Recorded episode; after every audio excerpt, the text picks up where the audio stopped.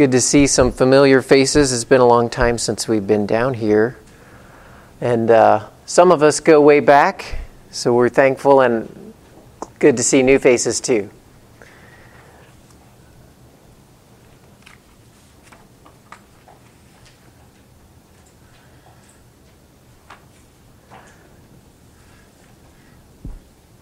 Well, um, very thankful to be with you all, and it's a great privilege.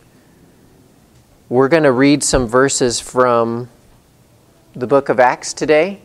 And uh, if you want to stand and read with me, feel free. We're going to read uh, first in Acts chapter 3, verses 20 through 23, and then we're going to read in Acts chapter 7 verse 37 and 52. And these are both prophecies, uh, the same prophecy about Christ.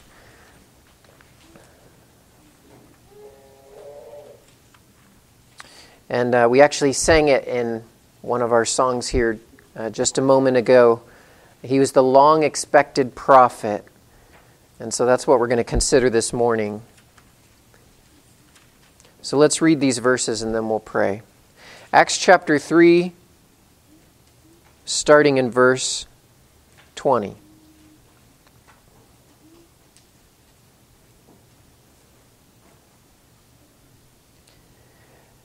That times of refreshing may come from the presence of the Lord, and that he may send the Christ, appointed for you, Jesus, whom heaven must receive until the time for restoring all the things about which God spoke by the mouth of his holy prophets long ago.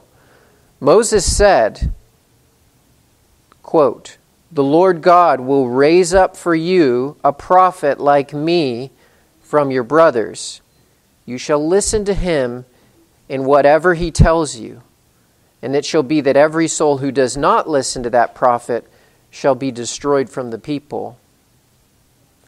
So, this is in Peter's sermon flip over to Acts chapter 7, and we'll see Stephen's final sermon, verse 37.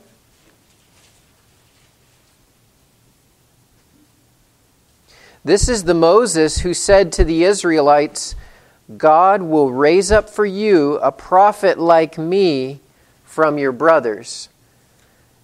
And Stephen here, he's just kind of saying this in passing, but we know he's talking about Christ. Look at verse 52.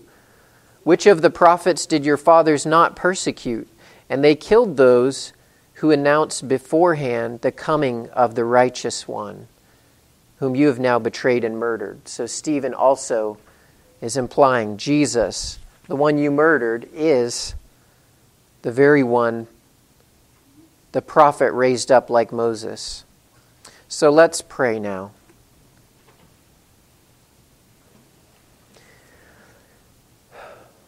Father, we come to you in Jesus' name. Lord, we have no other name in which to come. We come through your Son. And we know, Lord, that we are unworthy, but Christ is worthy. And we want to, like we sang, put all of our hope in Him. And Lord, we pray today you would use your word to speak to us.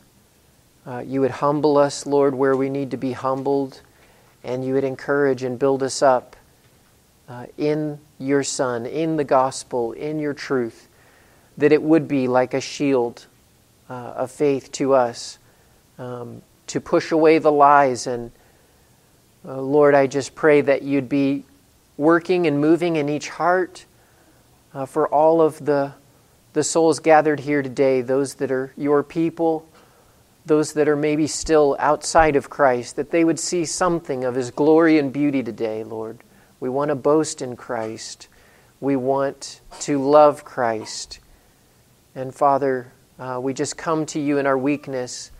We come to you to your greatness, and we pray, Lord, build your kingdom in Jesus' name. Amen. All right, you can be seated.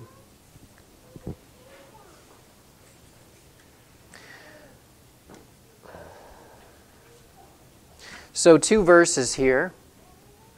And um, we're going to consider this prophecy Jesus, the prophet like Moses. So, in Acts chapter 3, our first scripture, Peter's preaching to the people, and he quotes this verse from the Old Testament in the middle of his sermon. And he says,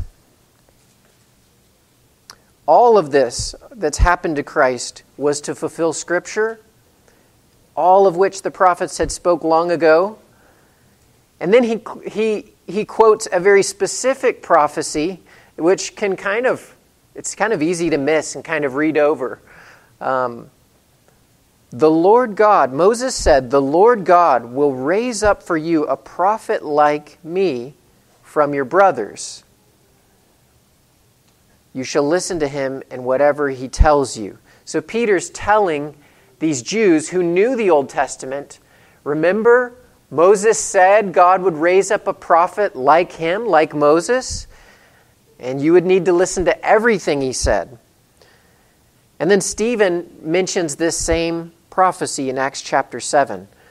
Well, why are, are these two godly men quoting what seems to be a very obscure verse? They were doing it for one reason, for, for the Jews' sake. Um, the Jews knew this verse very well. They knew this prophecy, and he, Peter is going to remind them, Stephen is going to remind them of this verse in order to establish Jesus and his legitimacy in the flow of salvation, right? So, starting all the way with Adam and then going through Noah and Abraham and on through the covenants until Jesus Christ. And this time in the book of Acts, which was sort of a turning point in history, the beginning of the church and the gospel going out among the nations. So, so Peter and Stephen are both pointing back to the Old Testament and saying, look, this is not some new heresy. This fits with what was prophesied in the past. Um, and Peter flat out says it's Jesus. He is the fulfillment of this verse. Stephen just kind of says it in passing, but he implies it as well when he says, This is the righteous one that you've murdered. So, to really understand what this meant for them and what it means for us, because I really believe this verse is wonderful and beautiful when we meditate on it. Uh, we need to think about the context that it happens in. Um, so, first of all, the book of Acts. When you read the book of Acts, you feel this constant tension um, with the Jews as they're encountering the message of Christ. Some of them maybe heard Christ in their lifetime, Others are now coming in contact with the gospel, but there is a tension. So, for example, in Acts chapter 6, the Jews are railing against Christians and they say about Stephen, We've heard him speak blasphemous words against Moses and God. They loved Moses, they loved the law of God. And so they're calling Stephen a blasphemer. They said, this man never ceases to speak words against this holy place, Jerusalem, and the law. For we've heard him say that this Jesus of Nazareth will destroy this place and will change the customs that Moses delivered to us. So there's this tension with the Jews. They don't want what the Christians are offering, and they feel like it's changing everything. And they feel like it's blasphemy and it needs to be stamped out. And really, the book of Acts all throughout the book of Acts, you see this, this great concern with this transition as Christianity is now blossoming on the scene. And believers are having to work through doctrinal implications, and Gentiles are being saved, and the Jews are struggling with all of this. And so it's fitting that the believers would quote a verse like this Look, Moses said that one day the Lord would raise up a prophet just like him from among, the, from among his brethren, the Israelites, and you would have to listen to everything that prophet said. So let's go back and read this where Moses said it. This is in Deuteronomy 18. And we're going to read verse 15 to 19. Deuteronomy chapter 18, verse 15 through 19.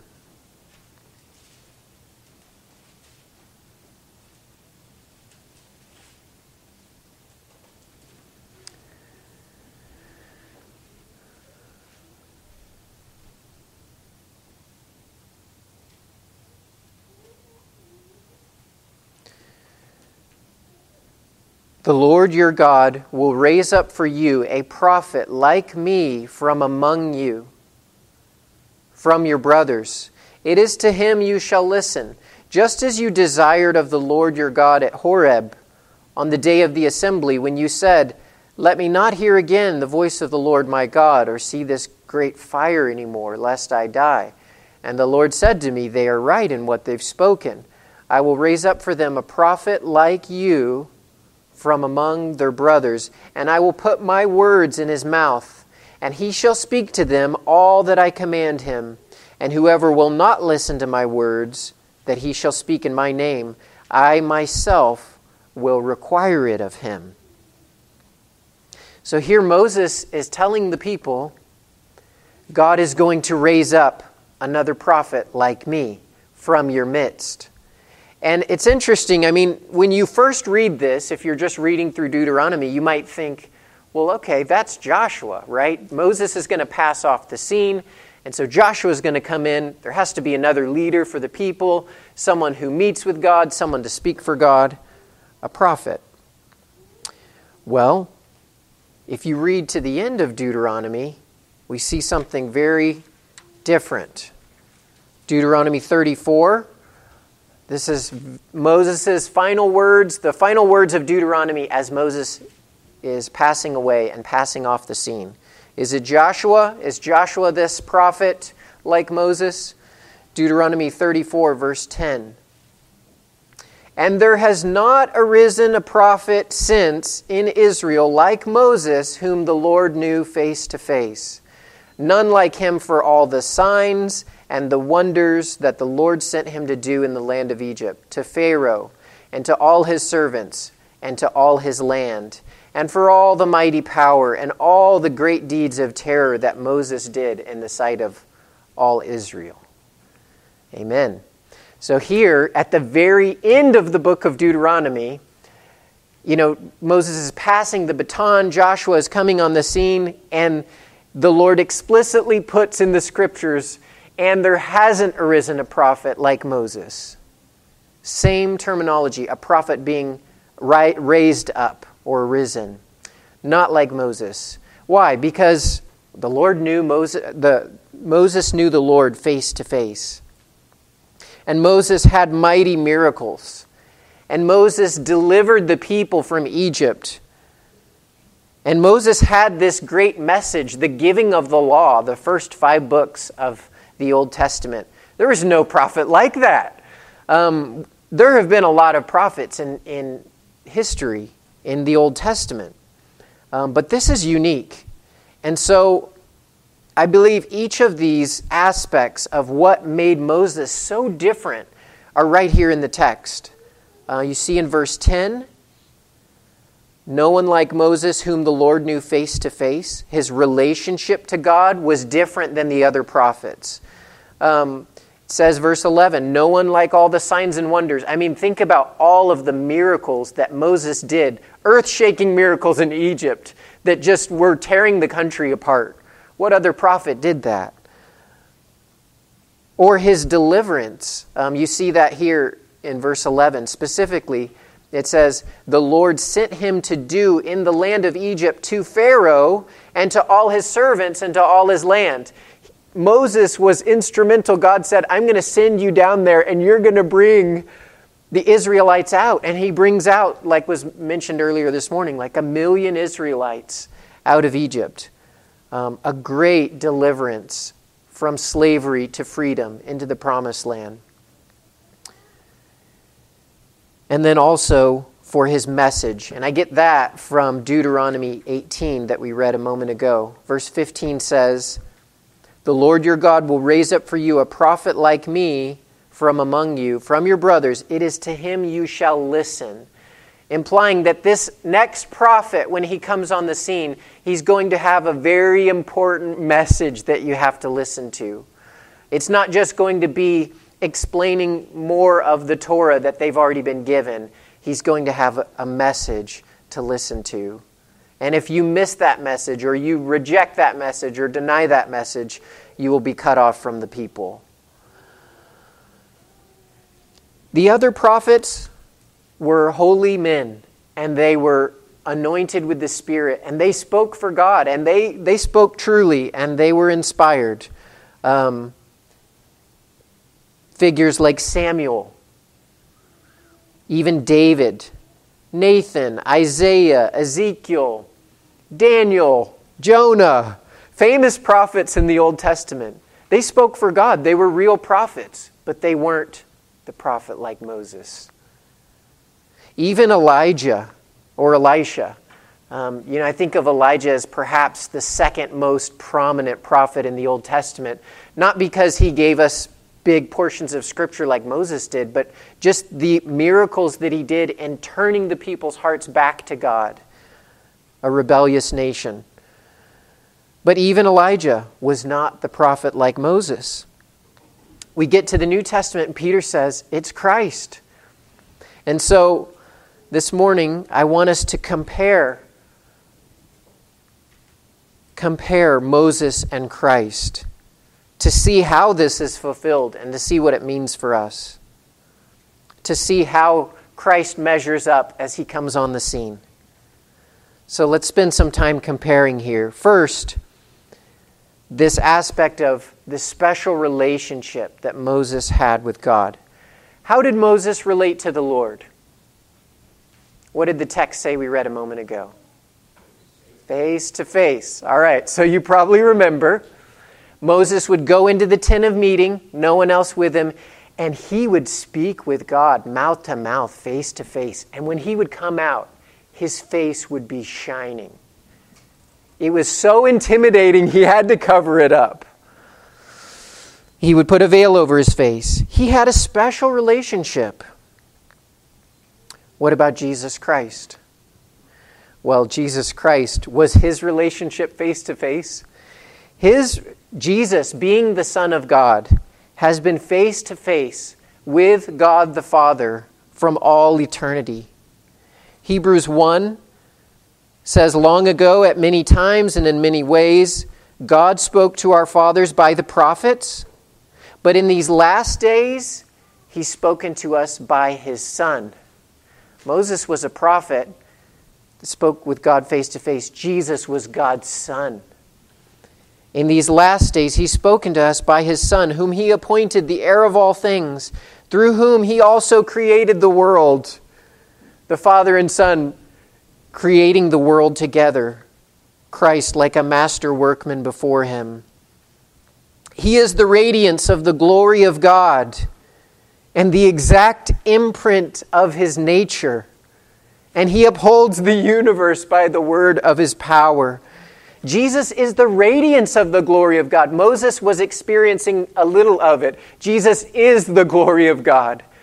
He's the exact imprint of God's nature, one with the Father. Could you be any more face to face than being the very nature of God, than being the very radiance of the glory of God? Uh, John 1:18 says, "No one has seen God at any time." the only begotten God who is in the bosom of the Father, he has explained him. What does that phrase mean? That Jesus, he's the only begotten and he's in the bosom of the Father. In the bosom, the bosom is an embrace. That Jesus Christ, from all eternity, has been in the bosom of the Father. They've been face to face always because this is God's Son. And I love this verse because it says, No one has seen God at any time, not even Moses. Even Moses, who was probably the closest in the Bible, you could say, to seeing God face to face. If you remember, there's an important story where Moses says, Lord, show me your glory. And the Lord says, Okay, but not my face. It's like, well, wait, I thought he saw God's face. Well, no, if you actually, really, truly saw my face like my son sees my face, you would be just wiped out. And so he hides him in the cleft of the rock. Moses had this special relationship as a prophet with God that the other prophets didn't have. But what Jesus had was far deeper, far sweeter. His knowledge of God, his relationship with God from all eternity, 100% God's equal and his likeness. Was Jesus a prophet like Moses? Yes and much greater than Moses. Let's consider his miracles. This is what Deuteronomy says there is none like him for all his miracles. What about Jesus' miracles? How do they compare to Moses' miracles? I mean, the sheer number of miracles recorded in the Gospels is staggering. So many. It says even, even miracles that we don't even have recorded for us. So many miracles happened that if you were to try to write them down, the world would not contain the books. It's like everywhere he went, when he started his ministry, everywhere he went, people were coming in contact with the living God and the power of God. What kind of miracles were they? Miracles of judgment and fire, fire from heaven. The disciples said that one time to Jesus, and he said, No, you do not know what kind of spirit you are of. He went around healing the sick, the blind, the lame, the deaf, the mute, hundreds, maybe thousands. He cast out thousands of demons. They feared him. He controlled the winds. He commanded the waves. He walked on water. He withered the fig tree. He filled baskets with bread. He filled nets with fish. He turned water to wine. He brought a coin out of the sea. He knew Nathanael before he had ever met him. He knew the woman's five husbands. He knew the donkey he would ride. He knew the man with the water jar. He escaped angry crowds, disappearing from their sight. He appeared immediately at the other side of the lake. He raised Jairus' daughter. He raised the widow's son. He raised Lazarus from the dead. Jesus' miracles. He spoke and soldiers fell to the ground. He healed a servant cut with a sword. In his death, the sky was darkened. The curtain was torn in two. The earth shook, and many were raised from their tombs. And after three days of himself being in the grave, he did his greatest sign that no one has ever done, nor will ever do. He raised himself from the dead he conquered death. Was Jesus a prophet like Moses? Yes, and Jesus is much greater than Moses. Think about his deliverance. Moses delivered the Israelites from Egyptian bondage to Pharaoh. Um, God speaking to Moses said, I have surely seen the affliction of my people who are in Egypt and have heard their groaning, and I have come down to deliver them. Pharaoh had the Hebrews as his slaves, and it was a cruel bondage. But when Jesus came, what was his deliverance from? Was he coming to deliver the people from the Roman oppression? Was he coming to conquer an earthly ruler? or to bring people to a new country, a new land. No, Jesus came to conquer Satan, the evil ruler of this world, the prince of darkness, to conquer sin. How much more powerful is Satan than Pharaoh? How much more cruel is bondage to sin than Egypt? to be tempted and dominated by sin and wickedness throughout your life, and then to suffer the consequences of that sin in your life, and then to be cast in hell and punished for that sin is a horrible bondage. And the Bible says men are slaves of sin. The Jews thought we're not enslaved to anybody. Jesus knew He's coming to deliver people. He has to deliver them from their sins, He has to save them from their sins.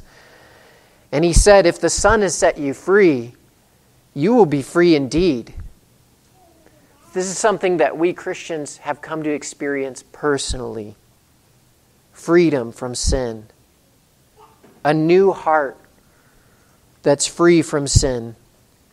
Sin shall not have dominion over you, for you are not under law, but under grace. The law came through Moses, grace and truth came through Jesus Christ. Moses could give a law to the Israelites and he could pull them out of Egypt, but he couldn't take sin out of their hearts, could he? They were still slaves to sin, and many of them still ran after their sin. That's something he couldn't do. I can give you a law, but I can't help you to obey the law. I can give you a law, but I can't set you free from sin. But grace and truth came through Jesus Christ. The Old Testament, when you read it and you really start to see some of the sin that's there, it is a sad history of hard hearts and Israelites rebelling against God and turning away from the Lord. Moses' deliverance was on the outside. Jesus Christ delivers us from sin in our hearts at the deepest level. Only Jesus is a friend for sinners. Only Jesus can take tax collectors and prostitutes and drunkards and liars, take someone who's bitter, take homosexuals, take thieves take selfish people and turn them into lovers of God. Only Christ. Was Jesus a prophet like Moses? Yes. And Jesus is much greater than Moses. And let's consider his message. Um, I was pointing out in Deuteronomy 18:15, it says, "You shall listen to him." And this is especially true of Christ. Jesus Christ comes with a big message. In fact, he comes with a new covenant, a new law, a clear gospel, a new commandment. He has something new that all men must listen to and embrace or perish. It's built on the old, it's built on this foundation of the prophets and the, but he comes fulfilling it all, explaining the gospel. You see it you see his authority in what he said when he elevated the commands of Moses. You heard that it was said, Do not murder. That was Moses. But I say to you, what authority that now the prophet shows up and he can say that. Moses said this, but I say this. You've heard that it was said, Do not commit adultery, but I say to you. You've heard whoever divorces to give a certificate, but I say to you. He's elevating these commands. Or in John chapter 4, he changes the location of worship. Jesus said, An hour is coming, and now is, when neither on this mountain nor in Jerusalem will you worship the Father. We worship in spirit and truth. He annulled the food laws he said, There's nothing outside a person that by going into him can defile him. And so, do you see why the Jews would be shaken up and why they would claim that Jesus and Christians are undoing Moses' customs and his traditions? It's like they're saying, Wait, you can't change that. You can't say that. And then Jesus comes on the scene, and actually, he can. He has the authority. He is the one we've been waiting for.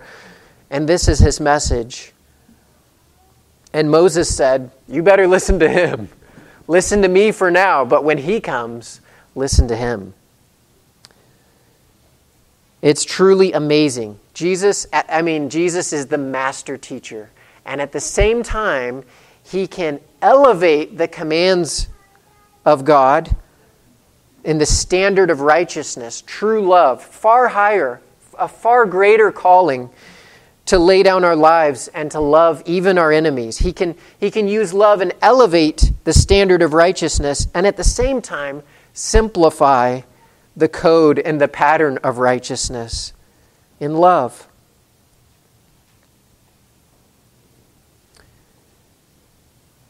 And it's Jesus that clearly shows us the way of salvation by grace through faith. Scripture says that whoever relies on the works of the law is under a curse. You can actually read the Old Testament and rely on it in a wrong way. You can read God's laws and look at them in a way that God doesn't intend, a way that caters to your pride, and actually be under a curse. Moses said, Do this and you will live. which, if you follow that strictly, will be your doom. Do this and you will live. And no one has done this. But the Lord wanted us. He wasn't trying to trick us, but the Lord, in giving us the law, wanted us to be prepared, wanted us to feel our need, feel our sinfulness, feel our failure, so that we would need grace. But Christ shows us a more excellent way. Your faith has saved you. Go in peace. The word is near you, in your mouth and in your heart, that whoever believes, whoever shall call upon the name of the Lord, shall be saved. Whoever believes has eternal life. That's what he said. Such gracious words of eternal life being freely given to those who believe to those who trust, who turn to Him. Now, that is a message. That is good news. Salvation, that it's a gift of God, that peace with God is given freely, not of works, lest any man should boast.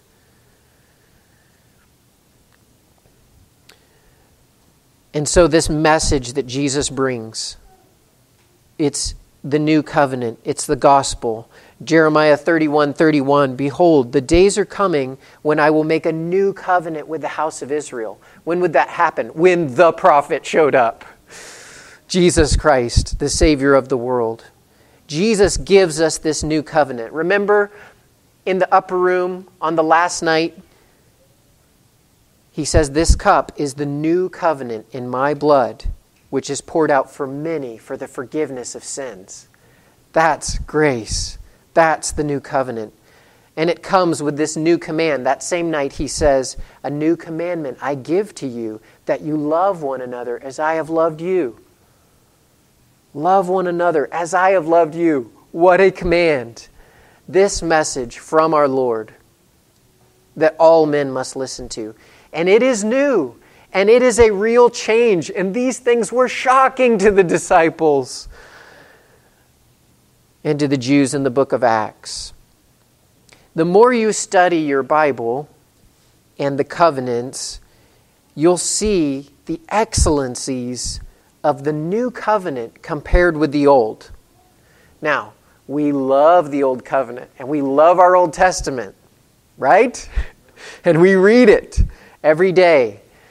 And it will not pass away as long as heaven and earth remain. And it is inspired and it is the Word of God. But it is not the last word spoken. It was a lamp in the dark, but Christ and his new covenant is the sunlight, the sun rising in its brightness. It was a shadow, and all that Moses said and did was a shadow, but the substance, the person, belongs to Christ. Was Jesus a prophet like Moses? Yes, and Jesus is much greater than Moses. And I wish, um, I wish we had time to go even farther. Um, Luke chapter 9, the transfiguration account. Have you ever thought of this? That Moses and Elijah were there. That is bizarre, isn't it? Like, what? Wait, wait, wait. It's like you're reading about Jesus healing people and lots of miracles, but then this one time on the mountain with only three, the, the privileged three, they're up there with him, and it says that Moses and Elijah appeared. When Christ was transfigured in all of his glory, what were Moses and Elijah doing there? I believe it's getting at this very same thing. It says they were speaking with Jesus about the exodus that he was about to accomplish, his departure, his exodus. They showed up and they were speaking with Christ, and the disciples try to lump all three together. Lord, this is amazing. We'll build a tabernacle, one for you, one for Moses, one for Elijah. And of course, what happens? The cloud overshadows them. The Father speaks from heaven. They're terrified. And he says, This is my beloved Son, with whom I'm well pleased. Listen to him. Same words. God would one day raise up a prophet like Moses, and it is to him you must listen. And there on the Mount of Transfiguration, God was saying, Listen to him. And when they opened their eyes and the cloud departed, they saw only Jesus. It's like Moses and Elijah are transported from heaven back on earth again for a brief moment, symbolizing the law and the prophets. And now the prophet has come, God's own son. And God says, Listen to him. He is the fulfillment, He is the one that we must listen to. So we are we love the Old Testament, but there is a glory revealed in Jesus Christ. We are under the new covenant. We are under Christ. So, what are some applications we can get from this? This is what I'm saying. The, the verse, the Lord will raise up a prophet like me from among your brethren. Just like Peter and Stephen said, it refers to Christ. He's the fulfillment. How does this help us? We can see how it helps the Jews, right? If they could get a hold of this, they would see, first of all, there is a consistency and a harmony to the flow of the Bible. It has been building up to this all along. This is not scrapping what went before, this is not some new heresy. It is God's message. He is God's Son, He is our prophet, He is our lawgiver, our Savior. But even for us, um, I think it helps us, as just a general application, it helps us appreciate the Bible's flow and the Bible's consistency. All this was long, long since foretold. Even in Moses' day, the Holy Spirit made it clear to him. He knew before he passed off the scene one day the Lord will raise up a prophet just like me, and that it would be a big deal. And it was a big deal. The Jews were eagerly thinking about is this the prophet? You sometimes catch them saying that in the Gospels, like to John the Baptist. Are you the prophet? What does that mean? It's something particular. It's something, it's a single person they're waiting for. They didn't really understand it. But it's been there all along. This promise of a new prophet, of a new message, of a new um, deliverer.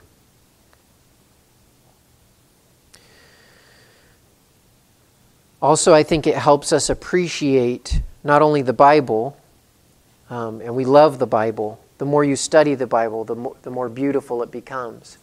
But I think it helps us appreciate the greatness of the Lord, the beauty of the Lord. Just to, just to spend some time thinking about how there is no one who even comes close to Christ. Um, his miracles, his relationship with the Father, his deliverance, and his wonderful words. Jesus said, The words that I've spoken to you are spirit and life. And don't you find that to be true? That sometimes when you are totally downcast and distraught, you read something or you hear something of the words of Christ from somewhere, and it just lifts you up and invigorates you and gives you life. His words are still he never actually wrote the scripture. Other people wrote, the disciples wrote their eyewitness account, but through his life and through his words, it's still stirring our world after two millennia. And people are being saved all over the world as they come in contact with his words, uh, with his ministry, with his message. It's beautiful. And if it weren't for Christ, and if all we had was the old covenant, we would likely, many of us, be stumbling around in the dark, stumbling around in the works of the law, confused, maybe feeling guilty, maybe having little to no assurance, or perhaps not even saved at all. We would feel the weight of God's holiness and man's sinfulness, but perhaps we would be stuck there. But Christ has come to set us free. Some specific application. Um, first, I would say, For anyone reading the Old Testament and it seems dry, if you ever start reading the Old Testament and it's hard going and it seems dry, or maybe you're not reading the Old Testament at all. Maybe it's so intimidating that you're just skipping out on that and reading the New Testament. I would say today, this is a call to, to see how all of Scripture connects together. The Old Testament should never be boring to any Christian. I remember when I became a new Christian, I used to hear that. As a new Christian, I would hear others kind of talk almost in a light-hearted tone about the Old Testament or minor prophets or, you know, book of Leviticus or whatever, just being really kind of a slog and kind of dry. That is not the Old Testament. If you really see it for what it is, it's all pointing to Christ. The Old Testament is constantly giving pictures, giving hints, foreshadowing, pushing us forward, helping us see spiritual truth um, beyond just the physical realities recorded there. So, yes, Moses physically is delivering people from Egypt, but it's picturing our salvation from sin and the true deliverer who would one day come. We need to read the Old Testament that way. We need to read it looking for Christ on every page, in every chapter, hungering for, Lord, how is, what can I learn about my life, my relationship with you? How does this, how does this relate to the church and Christ? How does this relate to the gospel or salvation? The Old Testament is full of Christ. And so we can pray. If it's hard going, Lord, I know this is your word. I know this speaks of your Son. Give me eyes to see it. Help me not miss it. And the Lord will be faithful to answer that prayer, to help you glean more of the richness of His Word. Also, I think a very specific application is for anyone struggling with a particular doctrine or topic in Scripture. So, this, according to these verses, Jesus is the prophet that you must listen to.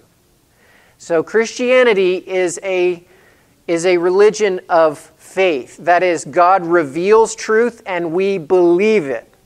We're not out to make our own truth. We're out to hear His truth and respond in faith. And so, just like Peter was saying to that day, uh, to, to the Jews, that you must listen to his words, so today it's true for us. We must listen to Christ. We must listen to the Bible at all costs. The Bible commands us to simply believe and follow what it says, not to twist and get what we want out of Scripture, but to let Scripture speak. Jesus is our prophet. Listen to him. Maybe the account of creation disturbs you and cuts across your flesh. Maybe genealogies or numbers, maybe wars in the Old Testament that were fought, maybe predestination bothers you.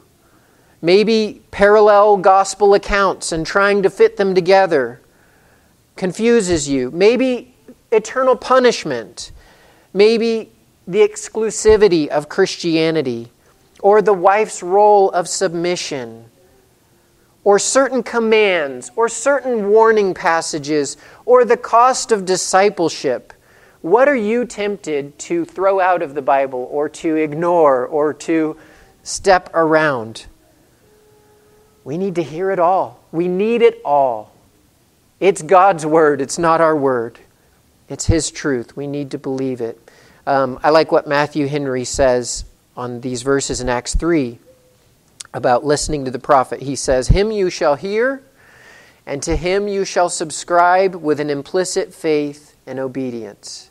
Hear him in all things. Let his laws govern all your actions, and his counsels determine all your submissions. Whenever he has a mouth to speak, you must have an ear to hear. Whatever he saith to you, though ever so displeasing to flesh and blood, bid it welcome. Speak, Lord, for thy servant hears.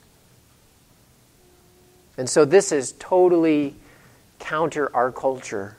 Our culture would want to follow what's right in their own eyes. When you become a Christian, you give all that up. And you say, It's no longer what I think, it's no longer what I say that matters. You, you surrender to the Lord and to His authority, and you just embrace His word. That's the life of a Christian. Speak, Lord, thy servant hears. And I don't know what the next generation or two will hold or will look like for us, but I do know that the words of the Lord are sufficient. His words are spirit and life. This is the message from God's own Son, who has known him face to face from all eternity. We can trust what he says, we can follow what he says. If we hold fast to his word, it will uphold us.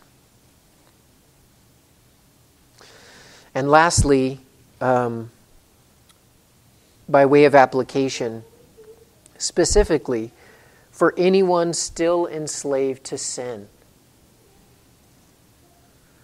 What does this mean? Jesus, the prophet like Moses, what does this mean for us? Well, if you're a slave to sin,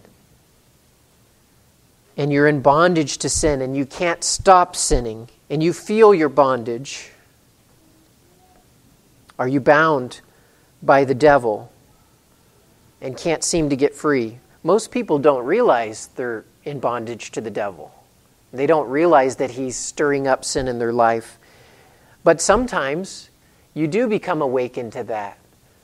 Even as a lost person, you start to feel your guilt, and you start to feel that no matter how hard you try, you will never be like the Christians you see around you, that your heart is evil.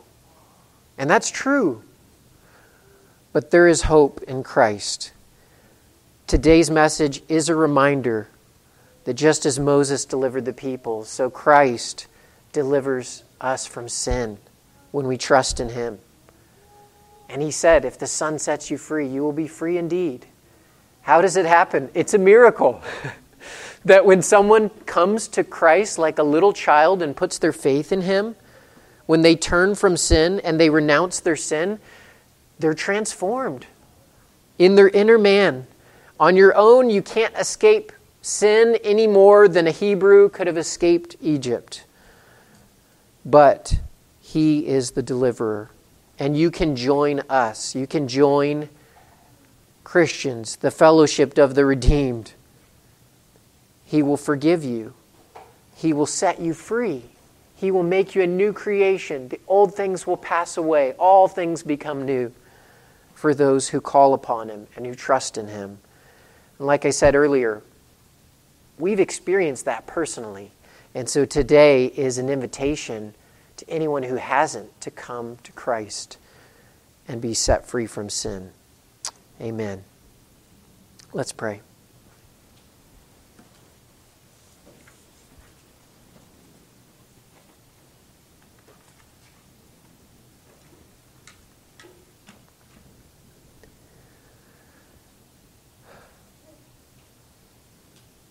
Oh, Father, we thank you for your Son. And Lord, we do pray you would help us um, to love him and follow him, he who loved us.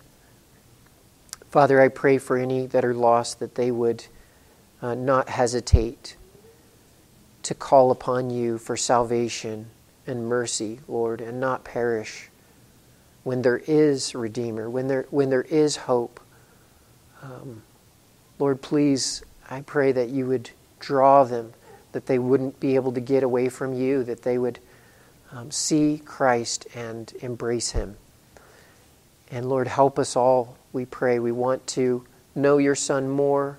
We want to love your word more. We want to uh, obey it and follow it. And we pray, Lord, that you would have free reign in our lives. In Jesus' name, amen.